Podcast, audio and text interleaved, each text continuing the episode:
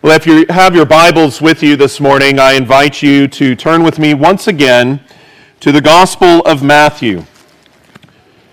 The Gospel of Matthew. And as we continue our way through the Gospel, we are now at chapter 5. Wonderful portion of Scripture as each verse is, but a glorious passage nonetheless that we begin this morning as we consider Matthew chapter 5 verses 1 through 6.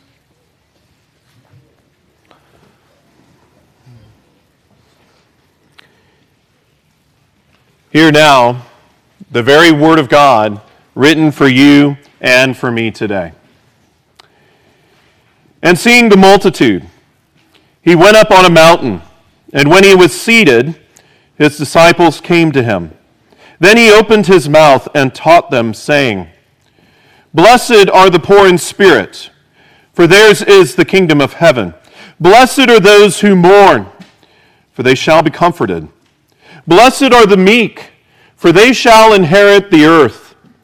Blessed are those who hunger and thirst for righteousness, for they shall be filled. Blessed are the merciful, for they shall obtain mercy. Blessed are the pure in heart, for they shall see God. Blessed are the peacemakers, for they shall be called sons of God. Blessed are those who are persecuted for righteousness' sake, for theirs is the kingdom of heaven.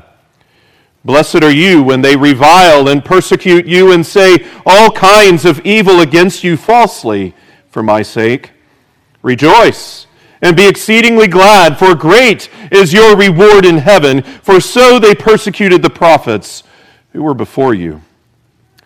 Amen. Thus far, the reading of God's holy word. This is the word of God for the people of God. Thanks be to God. Well, beloved, calling, teaching, preaching, and healing. These are the things that Matthew tells us that Jesus did and demonstrated were important in the beginning of his earthly ministry, as he began to proclaim his kingdom and to make it known.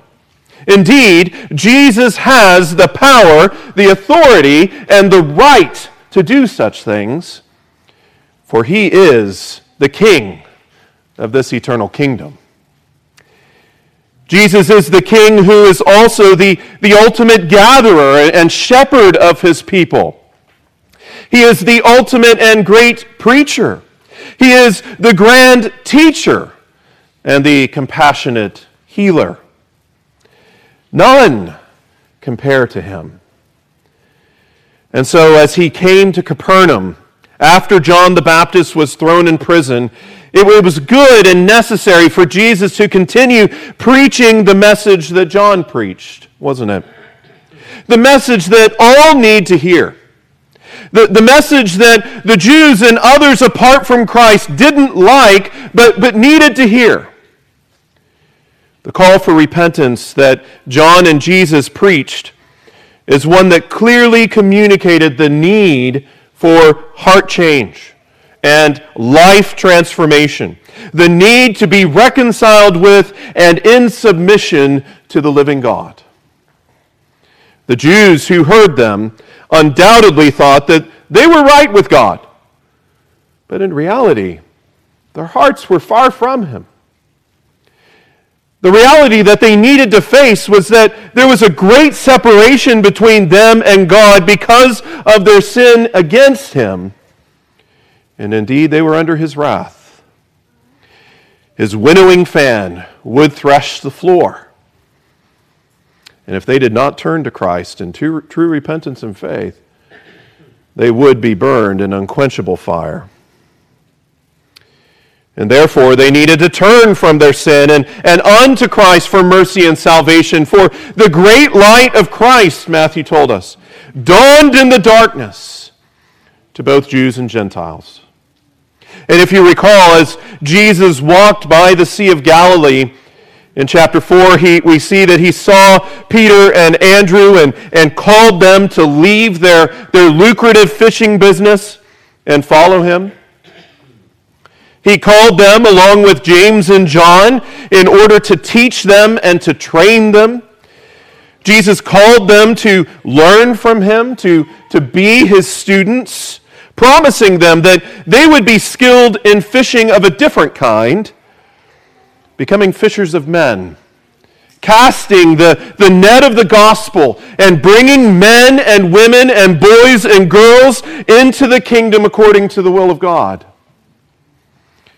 And so as Jesus in his teaching and preaching and healing ministry gained a lot of attention in the region, and the crowds grew in great and greater number, many were blessed to hear about the nature and purpose of Christ's kingdom. They were blessed to hear about the good news that it was near. They were blessed to see the signs that it had come. And so as we come to chapter 5, we find Jesus beginning the first of 5 discourses that Matthew records that he preached and taught. And this discourse being what is referred to as the Sermon on the Mount. And this sermon is focused on the ethics of the kingdom. And we find that he begins with what are called the Beatitudes, quite appropriately. This morning, let's consider the first 4 as we look at blessed are the poor in spirit in verses 1-3, those who mourn in verse 4, the meek in verse 5, and those who hunger and thirst for righteousness in verse 6.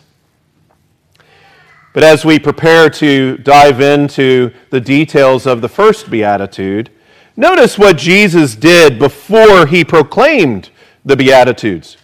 Before he engaged and opened his mouth in this sermon, what happened? Look at verse 1. And seeing the multitudes, he went up on a mountain. And when he was seated, his disciples came to him. Some important things to observe here, beloved. Jesus was about to preach a wonderful sermon. He was about to give a deep exposition of the law, a deep exposition about the kingdom and what is true of the members in it. But he didn't take his disciples to the place that the Jews would teach and impart instruction. Jesus didn't take them to the synagogue and sit on Moses' seat where other authoritative teachers of the law sat to teach. No, Christ went up on a mountain. It's interesting that in Exodus chapter 19, when God came to give the moral law to Moses, what did he do? He descended. In fact, it was no quiet descent, was it? He descended, he came down on Mount Sinai in storm and fire. And he spoke in thunder and lightning. Here, what do we see true with Jesus? He went up on a mountain and spoke to his disciples in a gentle but authoritative voice. When God descended on Sinai, the people were commanded to stay back and to keep their distance. Here, Jesus, the very Son of God, come to his people, invited them to draw near to him. Again, the Son of God, the Messiah, had come to his people to save and to teach and to shepherd them. Indeed, take note that mountains in Scripture are places where divine instruction is given by God to his people. And we see this foretold by Isaiah regarding Mount Sinai and the temple on it in Isaiah chapter 2, verses 2-3, as he spoke to Judah and Jerusalem, saying this, "Now it shall come to pass in the latter days that the mountain of the Lord's house shall be established on the top of the mountains, and shall be exalted above the hills, and all nations shall flow to it. Many people shall come and say, 'Come, let us go up to the mountain of the Lord, to the house of the God of Jacob, And what will he do there? Most wonderfully, he will teach us his ways, and we shall walk in his paths. Ah, the grand anticipation of the students of God, the grand anticipations of the disciples of the Lord. Let us go to the house of the Lord, for we know what he is going to do. We will worship him. But he will also teach us. And having learned and having been taught, we shall walk in his ways. It's beautiful. Further, when Jesus went up on the mountain, what did he do? See first that he sat down. That's meaningful. He sat down, which was customary for teachers to do. And then his disciples came to him, Matthew said. They came to sit at the feet of Christ and to learn. The teacher was seated and ready to give his divine lesson. And we see that in verse 2, don't we? Look there. And then he opened his mouth and taught them, saying, every word of God is wonderful, isn't it? Wonderfully, Jesus opened his mouth to give them an exposition of what he preached in calling for repentance in light of the kingdom. And notice that he didn't open his mouth to engage in chit-chat. He didn't open his mouth to give other pleasantries. No, Jesus opened his mouth to feed his disciples, to teach them.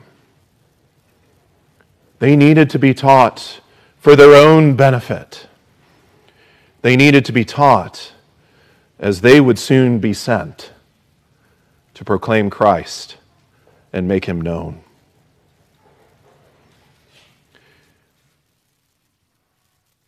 They truly needed to grow in the knowledge of the gospel of Christ and his kingdom. The same is true for us today, isn't it, beloved? Through Christ, we have access to God, not only to speak to him in prayer, but to hear from him, to hear from his spoken word and writing to us in the Scriptures. From the very mouth of God, by his Spirit, we too need to sit at the feet of Jesus and be taught by him.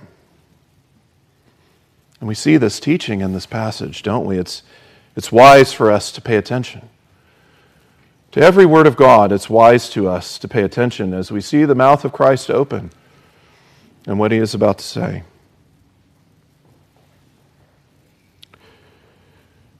We too need to remember Jesus' answer to Satan's temptation in Matthew 4, verse 4, when he said, "Man shall not live by bread alone, but by every word that proceeds from the mouth of God." Again, the opening of the mouth is important, for here comes the most holy and perfect word of the Lord. Jesus was going to teach them wonderful words of life, which would include much about life in the kingdom. And where did Jesus begin? He began with the Beatitudes. And why is this beginning portion of Jesus' sermon called the Beatitudes? Well, in Latin, Beatitudes means blessed. And we see that word repeated over and over again. This was a big portion and message in what he was about to say. And this is exactly where he started. He started teaching his disciples by answering the question, what is true of repentant citizens of my kingdom? As well as pronouncing divine blessing upon them. Look at verse 3. He begins by saying, "Blessed are the poor in spirit, for theirs is the kingdom of heaven." In this first beatitude, beloved, Jesus is spotlighting those who humbly recognize their great spiritual need and dependence on him alone, rather than their own goodness. And this was quite shocking to his audience, wasn't it? He called his disciples. They had open minds and ears by the work of the Spirit to hear their Lord. But the crowds around them They had walked and lived and thought according to a different agenda for a long time. But indeed, they recognize, and those who are poor in spirit recognize, their complete spiritual bankruptcy apart from Christ, the complete depravity of their own heart. Beloved, it is in Jesus that these are truly blessed, that we are truly blessed. Indeed, blessed are those who humbly flee to the free grace of God, who flee to Jesus Christ and His righteousness in true faith. And we know this to be true because of God's promises to those who are humble and contrite, as we see the Lord's words in Isaiah 57, verse 13. For thus says the high and lofty one, who inhabits eternity, whose name is holy, I dwell in the high and holy place with him who has what? Who has a contrite and humble heart, to revive the spirit of the humble and to revive the heart of the contrite ones. Beloved, we need to remember that true happiness doesn't lie in worldly possessions, but being in the favor of God. Jesus says God's blessing, His approval, is upon the poor in spirit, and He graciously looks upon them. We see that again in James chapter 4, verse 6. And so what marvelous blessing does Christ say belong to the contrite ones in Matthew 5? As God draws us bankrupt beggars to Himself, He blesses us and He fills us with every good thing. In Christ, we are heirs to the kingdom of heaven. Praise the Lord. But there's more. Verse 4, blessed are those who mourn, for they shall be comforted. Again, more qualities, more pieces to understand about the people of God and the kingdom of God. Those indeed who have repented, for the kingdom of God is at hand. Those who have turned to Christ are blessed by the living God. And indeed, we see this wonderful blessing, even as He says that they mourn. Now, some of you may be thinking, well, Pastor, why is God's favor towards those who mourn? I don't see mourning as a good thing. It comes in times of great sadness. What is Jesus teaching us here? Well, Jesus points us to sorrow that isn't the sorrow of the world, but a godly mourning over our sins against God, which leads to repentance and zeal for the Lord. Again, this message driven home to His disciples. This message driven home to us here today. Remember the Apostle Paul's words to the saints in Corinth regarding true repentance in 2 Corinthians chapter 7, verses 8 through 11. He says, for even if I made you sorry with my letter, I do not regret it, though I did regret it. For I perceive that the same epistle made you sorry, though only for a while. Note verse 9. Now I rejoice, not that you were made sorry, but that your sorrow led to repentance. For you were made sorry in a godly manner, that you might suffer loss from us in nothing. For godly sorrow produces repentance, leading to salvation. The message of Jesus here being proclaimed again to Corinth through the Apostle Paul. Godly sorrow produces repentance, leading to salvation, not to be regretted. But the sorrow of the world produces death. For observe this very thing, Paul said, that you sorrowed in a godly manner. What diligence it produced in you, what clearing of yourselves, what indignation, what fear, what vehement desire, what zeal, what vindication. In all things, you proved yourselves to be clear in this matter. As the people of God repent and turn to Christ, we have so much, really everything, that is from the Lord, that is Spirit-wrought within our hearts, a wonderful zeal for the Lord, the one whom we've hated, we now love and embrace. We seek Him, we desire Him. We have a zeal for Him and for His service and for His glory, for His kingdom's sake. Can you now see the blessing of godly sorrow? Can you see why Jesus would say, "Blessed are those who mourn"? Do you mourn for your sins today? Can you see the evidence of divine saving grace who sincerely do so, who sincerely mourn over sin? Again, what blessing do they have? The soothing comfort of Christ. Isn't that what we need, beloved? Isn't that what we desire when we are mourning? When we are sincerely mourning, when we're not just saying sorry and that's so surface. But when we mourn with godly sorrow, when we truly mourn over our sin because we know the violation that it is against the living and eternal God, we find the comfort of Christ in the gospel. And this is what the people who were hearing about the kingdom needed to know. Blessed are those who mourn, for they will be comforted. Jesus truly has, does, and will wipe away all of our tears. Christ's Spirit-anointed preaching here announces that God will heal the brokenhearted sinner and replace his sorrow with abundant joy in Jesus. And we find once again, through the prophet Isaiah, this promise to be very clear. This time in Isaiah 61, the first 3 verses.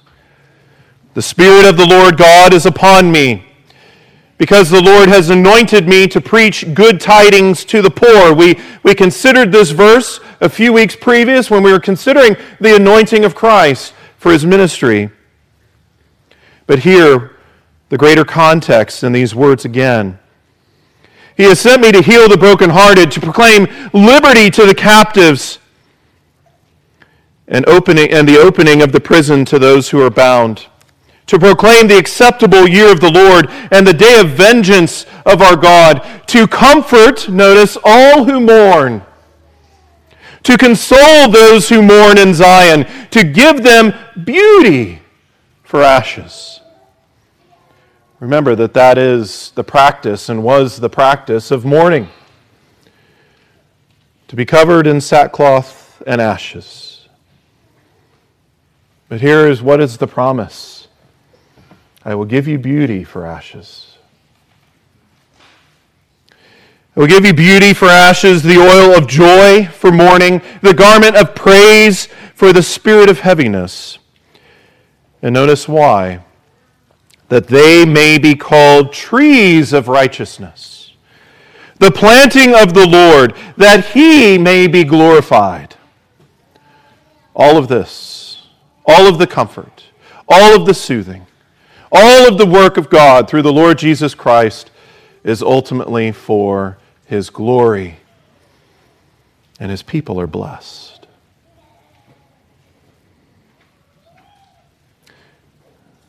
Christ goes on in verse 5 of Matthew 5, "Blessed are the meek, for they shall inherit the earth."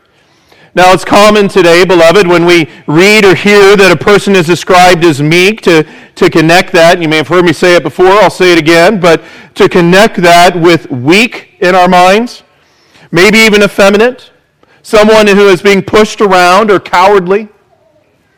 However, as we consider what our Lord Jesus speaks to regarding meekness, we find that view to be quite wrong. Meekness is true Spirit-wrought humility and gentleness. Meekness is on display in godly patience that does good while waiting on the Lord for vindication and blessing. In Psalm 25, verse 9, God teaches us that the meek are those that not only are approachable, but are also teachable. And if you consider the context here and what's happening here in the Beatitudes and the Sermon on the Mount, it is so applicable in that regard, is it not? For this was the message that the disciples needed to hear as they were being taught by their Savior. And this meekness, by the work of the Spirit, was such in that they would listen. They would be taught. Those who are meek are willing to learn from others. Psalm 25, verse 9 says, "Good and upright is the Lord, therefore he teaches sinners in the way. The humble he guides in justice, and the humble he teaches his way." Again, we see divine instruction. So this glorious blessing that we see Jesus point to in this beatitude is Jesus, the great teacher, teaching the humble and teachable in his kingdom, about his kingdom, and in his way. And what does he promise to them? "For they shall inherit the earth." And what does that mean? I think Calvin says it well. "For the children of God, on the other hand," he says, "I answer that though they may not plant their foot on what is their own, they enjoy a quiet residence on the earth. And this is no imaginary possession, for they know that the earth which they inhabit has been granted to them by God. And besides, the hand of God is interposed to protect them against the violence and fury of wicked men. Though exposed to every species of attack, subject to the malice of wicked men, surrounded by all kinds of danger, they are safe under the divine protection.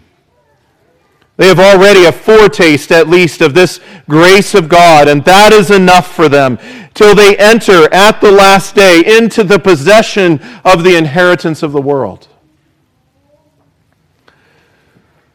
Beloved, Jesus here is pointing us to the ultimate fulfillment of God's promise to Abraham. But he also goes on in verse 6 to bring up the fourth beatitude and the final that we'll consider this morning. "Blessed are those who hunger and thirst for righteousness, for they shall be filled." As we well know, hunger and thirst are common daily experiences for us. And when we are hungry and thirsty, what do? We may put up with it for a period of time. But there's a time and a desire when we want that to be gone. We don't want to be uncomfortable for too long. What we're hungry for, we're focused on. We want to be satisfied. We want to be full. And so our Lord Jesus here puts a spiritual spotlight yet again on having a spiritual appetite for righteousness. Do you have such an appetite? What should our hunger and thirst look like? And further, what is Jesus talking about here? My friends, God's blessing is upon those who don't seek their own righteousness, but have a strong desire for his. God's blessing is upon those who have a strong desire to be forgiven, to be right with God, and to live in a manner that's well-pleasing to him. Consider the prophecy of Zacharias in Luke chapter 1, verses 71 to 75, regarding God's promise to, quote, "perform the mercy promised to our fathers and to remember his holy covenant, the oath which he swore to our father Abraham, to grant us that we, being delivered from the hand of our enemies, might serve him without fear, in holiness and righteousness before him all the days of our life." That is the great view here. And indeed, this is the blessing granted. We will be filled, Jesus says. We will be satisfied with the holiness that God gives. So, beloved, as we consider these Beatitudes in this beginning portion of the Sermon on the Mount this morning, I encourage you to praise God that Christ and his kingdom has come. Praise him for his gift of repentance unto life, that sinners would be brought from death to new life in Christ, and as recipients of his grace, made citizens of his kingdom. What a wonderful king he is, in this regard and every other. And what a wonderful kingdom he has. He brings dreadful judgment to those who do not belong to King Jesus, but grants oh so abundant and blessed life to those who do. Be thankful this morning for this lesson that Jesus provides you of blessed life in the kingdom. How truly blessed you are if you are in Christ. Consider that and take that home with you today. See and know here how that is true in the details. Like his disciples were, how truly blessed you are to sit at the feet of Jesus this morning and be taught of his blessing and kingdom benefits. Listen to and learn from him here, beloved. May you have much joy and comfort this morning as you hear and read his words of his love and care for you. That you have been set apart and are highly favored by the living God. It doesn't matter what the world says about you. It doesn't matter about what the world believes. In any other regard, this is the truth. This is the gospel message and the fruit of the gospel in your lives that we see in these Beatitudes. A wonderful testimony of grace, as you have been set apart by God, who calls you to know who you are and to serve him without fear, in holiness and righteousness all the days of your life. And so therefore, indeed, walk in the ways that show that you are a child of the King. May we all have spirit-wrought humility and zeal to be faithful in doing so. Amen. Praise God for his word. Let's pray together. Oh, our great God and Heavenly Father, we come before you as your people who are joyful to be taught by you in this wonderful sermon in Scripture. Oh, Father, we do pray for your Spirit's work in us, that we would see all the more clearly your work, your blessings, your benefits to us as your people, and that we would have an expanded kingdom knowledge, and that we would have a deepened relationship and adoration and love for you, Lord Jesus. We pray these things in Christ's name.